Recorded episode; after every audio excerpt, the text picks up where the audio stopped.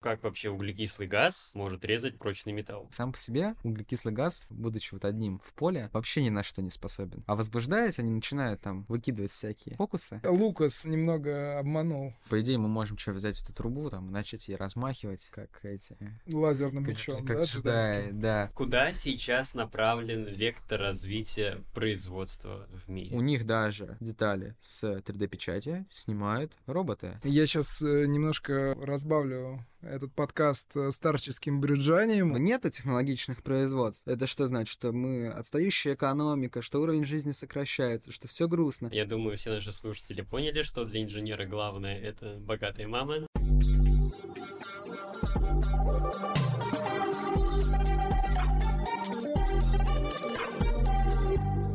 в предыдущих сериях. Всем привет, с вами инженерный подкаст и его ведущий Никаноров Александр. Сегодня мы поговорим о жизни. О жизни детали, от ее рождения в голове у инженера до ее воплощения в реальность. Обсудить эту тему мы пригласили победителей призеров чемпионатов по стандартам WorldSkills и по совместительству сотрудников Центра компетенции WorldSkills НИЯ УНИФИ Игнатова Артема Владимировича и Башкова Михаила Юрьевича. Ну и еще один метод, о котором я хотел бы поговорить, это лазерная резка на CO2 станке. Расскажите, как вообще углекислый газ может резать прочный металл? Углекислый газ может резать не, не только прочный металл, он вообще все равно, он такой парень. Он такой безудержный.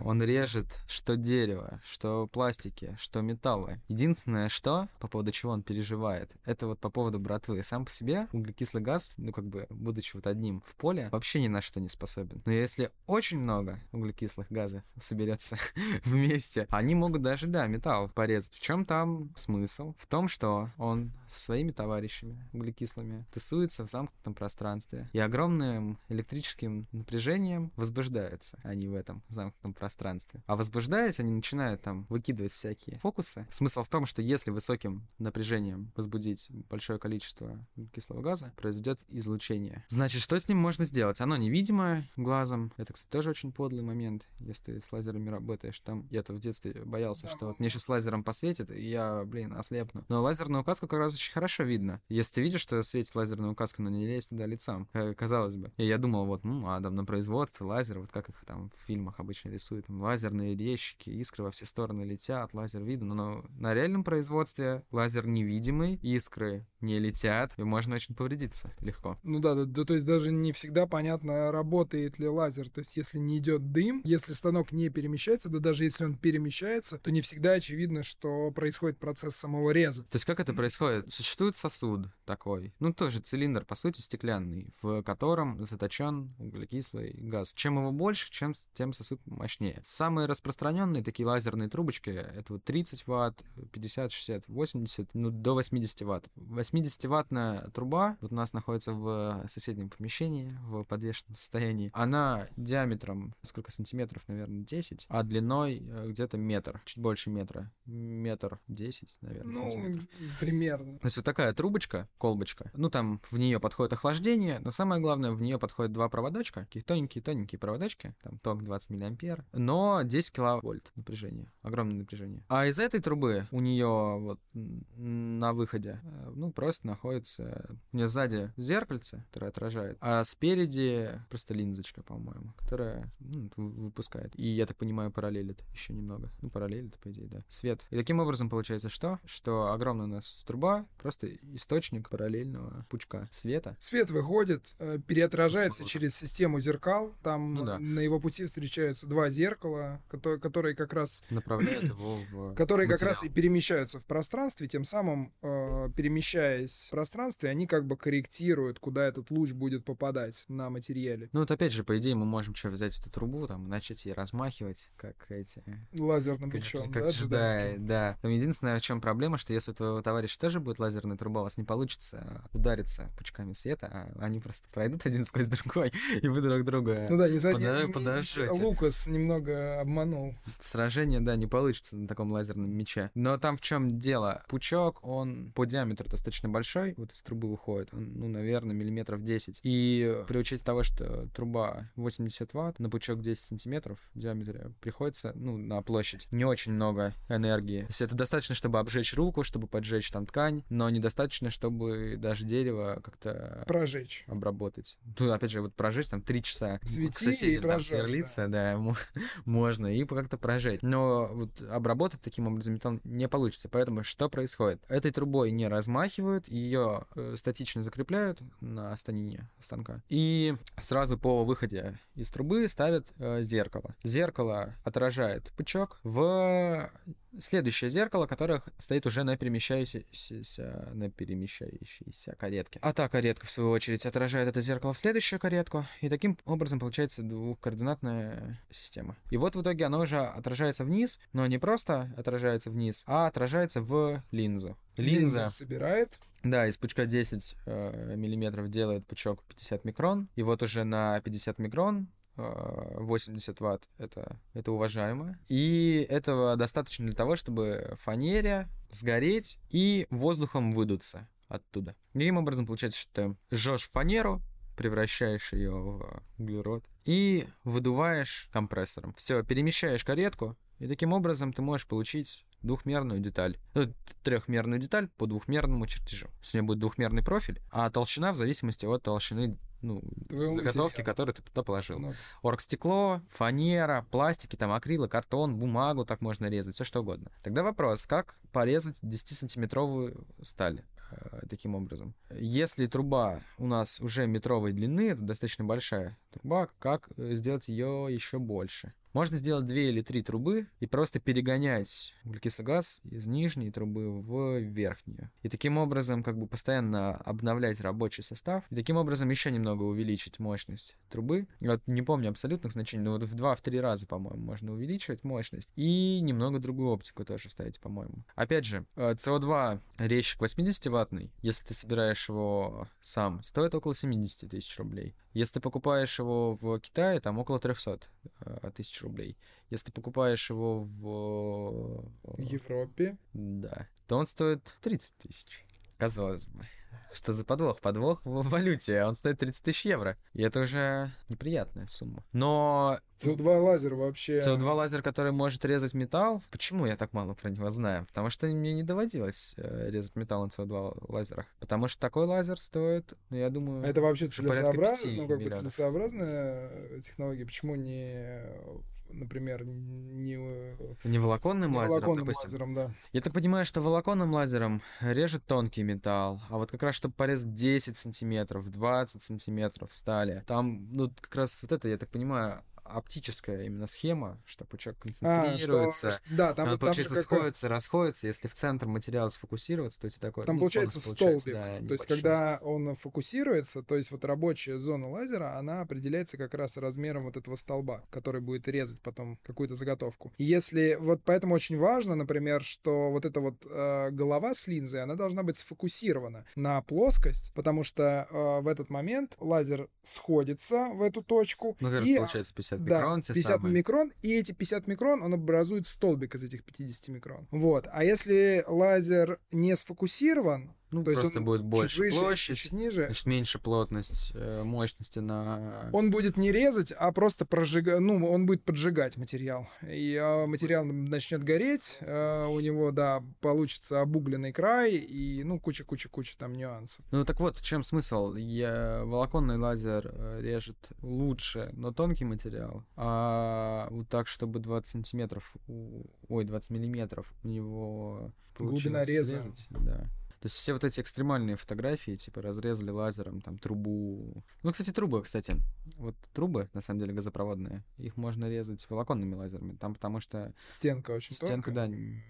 да, там 5-6 миллиметров. А вот экстремальные реальные фотки, типа 10 сантиметров там, металла мы прорезали или что-нибудь такое. Я так понимаю, режет CO2 лазером за счет оптической схемы.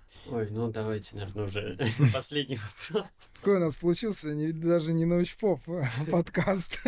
Слишком много технической информации. Куда сейчас направлен вектор развития производства в мире? Миша, Такой немного философский. как ты думаешь, куда направлен вектор? Вот это забавно, да, казалось бы. Вот ты уже э, не просто научился даже моделить, там как-то рисовать, придумывать э, какие-то разработки инженерные, ты уже даже изучил их способы производства. Это вот, казалось бы, ты уже теперь, э, значит, можешь классно делать свои детали промышленного качества, но на самом деле, узнав все это и вот ознакомившись с самыми простыми способами производства, типа фрезеровки, токарки, электроэрозии, значит, резки на лазере и вот FDM там печати, литья металлов, литья пластиков, а ты фактически попадаешь вот в середину 20 века. То есть вот тогда так делали серии деталей, ну и даже забавно, что делали лучше, чем ты это можешь воспроизвести. Но сейчас современные крупнейшие компашки, они что делают? Они берут огромное количество роботов, и, во-первых, а во-вторых, они оптимизируют очень сильно станок под э, конкретную задачу. И нет никакого смысла на ЧПУ станке, вот фрезерном, фрезеровать свои детали, если они могут просто у какой-нибудь компании, производящей ЧПУ станки, заказать конкретный станок, там у него может быть не три координаты и там две поворотные, а две координаты всего, и там шпиндель рассчитанный только на 5000 оборотов, но он будет гораздо быстрее и гораздо лучше делать одну конкретную задачу. Так вот, смысл в том, что современное производство устроено таким образом, что у компании ровное количество станков и очень-очень-очень узко специализированных станков. То есть если это, допустим, фрезерный станок, ну, то это конкретный фрезерный станок под изготовление одной детали. Э, если это робосварка, допустим, вот я был на заводе автомобильном, то есть там есть станки прессы, там есть вырезающие станки, и каждый станок защит, рассчитан на одну операцию, и на этой операции он работает Но он годами. Живет, он живет весь цикл своей службы. Пять лет, допустим, он делает одну операцию, а потом его инженеры переконфигурируют немного, может быть, меняют в нем какие-то модули, может быть, меняют программы, ясное дело, настройки немножечко. Вот там буквально месяц его чуть-чуть пересобирают, и он уже следующие пять лет делает другую операцию. Ну или там следующий год, полтора года. Поэтому современное производство, настоящее, выпускающее большое количество деталей, большое количество продукции, это, если это металлическая деталь, то ее льют правильную форму, потом зажимают в конкретный станок, который доводит ее просто до нужного размера, потом ее автоматически отдельным станком обрабатывают, доводят поверхность, потом автоматически роботом красят и такими же роботами собирают. Ну, либо там собирают на конвейере с э, людьми. Но производство выглядит, в общем, вот так. И я даже немного расстроился, приуныл по этому поводу некоторое время назад. Я наткнулся на такой сервис китайский, который позволяет тебе любую 3D-модель, которую ты ему скинешь, изготовить там за 3-4 дня. И, ну, то есть через ну, недели у тебя любой технологии. То есть ты можешь определить технологию, по которой ты будешь изготавливать. Или даже тебе он порекомендует ее автоматически, исходя из того, что ты скинул. То есть прям как GLC PCB, только в э, производстве э, реальных деталей. Так вот, скинув туда деталь, посмотрев, почитав, что у них на сайте написано, э, наткнулся на типа экскурсию по их производству. У них даже детали с 3D-печати снимают роботы. У них просто на, даже на обычных принтерах, на фотополимерных принтерах, у них происходит автоматизированная печать. Робот сам снимает эту деталь, сами роботы ее упаковывают. Опять же, посмотрите заводы Лего, как выглядят те же самые. Там термопласт автоматы под давлением. Сам штампует деталь, сам обрезает литниковую систему, детали вываливаются, роботы их сортируют, роботы же их упаковывают, а на конвейере люди там их вот э, расфасовывают, по-моему, пакеты в коробке. Ну, на самом деле, достаточно во многих местах все еще э, да, человек осуществляет где... отдел ОТК. То есть э, отдел ну, технического да. контроля, это, естественно, остается... Даже на, да, на современных. на... Хотя и там тоже что происходит. Это, кстати, а ты говоришь про отдел АТК, в принципе, и про, ну, в таком ключе, потому что твое понимание предприятие сформировано нашими современными российскими реалиями. И вот все, большая часть того, что я говорю про современное технологическое предприятие, но, к сожалению, не относится к российским компаниям, потому что мало крупнейших мировых там гегемонов производственных в России базируется. Соответственно, и отдел ОТК ручной — это тоже такой, ну, немного устаревший способ производства. Потому что что происходит сейчас, вот недавно на выставке металлообработка или на китайской металлообработки. Они рекламируют свой фрезерный станок. Они говорят, вот, вы отфрезеровали деталь, И следующим инструментом, вместо следующей фрезы, он загрузил себе щуп, произвел там тысячу измерений или 500 измерений, сколько надо, тех размеров, которые вас интересуют, автоматически как бы ее либо отбраковал, либо не отбраковал, тут же фанук робот ее либо снял и скинул в контейнер с готовыми деталями, либо в контейнер с бракованными деталями и вызвал, значит, оператора там, там, на смену инструмента или на что-нибудь такое. То есть даже технический контроль можно делать вот калибрами, КМД, проверять, составлять документы, а можно делать щупами и контрольно-измерительными машинами автоматически. И это уже сейчас умеют делать даже фрезерные станки, некоторые, наиболее модные. Поэтому у нас в технопарке, так называемом, в нашей лабе, можно столкнуться с доиндустриальными методами производства, там кое-где что-нибудь подпилить, подфрезеровать немножечко вручную. Ну а в каких-то отдельных местах, вот вроде ЧПУ фрезеровки там, и мы надеемся в ближайшее время ЧПУ токарки и лазерной резки и 3D-печати, вот с индустриальными способами производства. Но, к сожалению, это уже способы 20 века, середины 20 века. Опять же, что дважды, к сожалению, в России 20 века гораздо лучше были. Они развиты, чем в России сегодняшней. Но Начало 20-го. середины. Но будущее производственное, которое уже наступило в странах первого мира, в лидерах экономик, которые снимают сливки со всего остального мира, в Китае, в США, в европейских странах, первый, ну, тоже не во всех европейских странах, в лидерах Германии. Там уже происходит, да, постиндустриальное робопроизводство. Ну все, да, все как раз обусловливается тем, что, ну, серийностью. То есть каждый раз, когда ты шагаешь в следующий, а, в следующую категорию серийности, там действительно Все становится дешевле на единицу все становится товара. дешевле, да, и все становится более технологичным, естественно, потому что робот делает быстрее, чем человек, И лучше. и лучше, чем человек. К сожалению, так. На этой непозитивной ноте, я думаю, мы закончим. Ну что, да, мы да, нота на самом деле позитивная, потому что, как Миша сказал, в России все еще. Да, надо применять диалектику к данному утверждению, что, с одной стороны, казалось бы, нету технологичных производств. Это что значит? Что мы отстающая экономика, что уровень жизни сокращается, что все грустно. Но с другой этой стороны, в это же самое время это значит что? Что ты, как студент передового института научно-исследовательского, можешь такой придумать способ производства технологический и его внедрить, самое главное, попробовать, что стать как раз, э, занять эту пустующую нишу. Тем более, ну, кс- кстати, действительно, в нашем институте возможностей у студентов, э, ну, очень много. Я не знаю, э, опять же, я сейчас немножко э, разбавлю этот подкаст э, старческим брюджанием. У меня в время моего обучения не было даже и половины таких возможностей, которыми сейчас обладают ребята, которые на сегодняшний момент поступают в МИФИ, а ребята, которые учатся в предуниверситариях МИФИ. Это, ну, это действительно впечатляет. Это впечатляет, и это здорово. Что ваши детали могут изготовить из металла, Да что даже студент, напечатать. э, учась там уже, э, ну, при должном э, желании, учась там на первом, втором, третьем курсе, он может и сам это изготовить. То есть он может действительно, вот с чего мы начали этот подкаст, он может действительно стать полноценным инженером. То есть он может от начала, от идеи, от какой-то разработки, от чертежа пройти весь этот цикл до получения, собственно, э, самого устройства и сделать это все фактически своими руками, своей головой, своим талантом. Ну что ж, на этом мы закончим наш сегодняшний подкаст. Артем, Михаил, спасибо большое за эту увлекательную беседу. Я думаю, все наши слушатели поняли, что для инженера главное — это богатая мама. Богатая мама очень Или умение воспользоваться возможностью, предоставляемую институтом. Да. Институт выступает в роли богатой мамы периодически. А с вами был Никаноров Александр. До новых встреч. Аривуар. Спасибо. До свидания.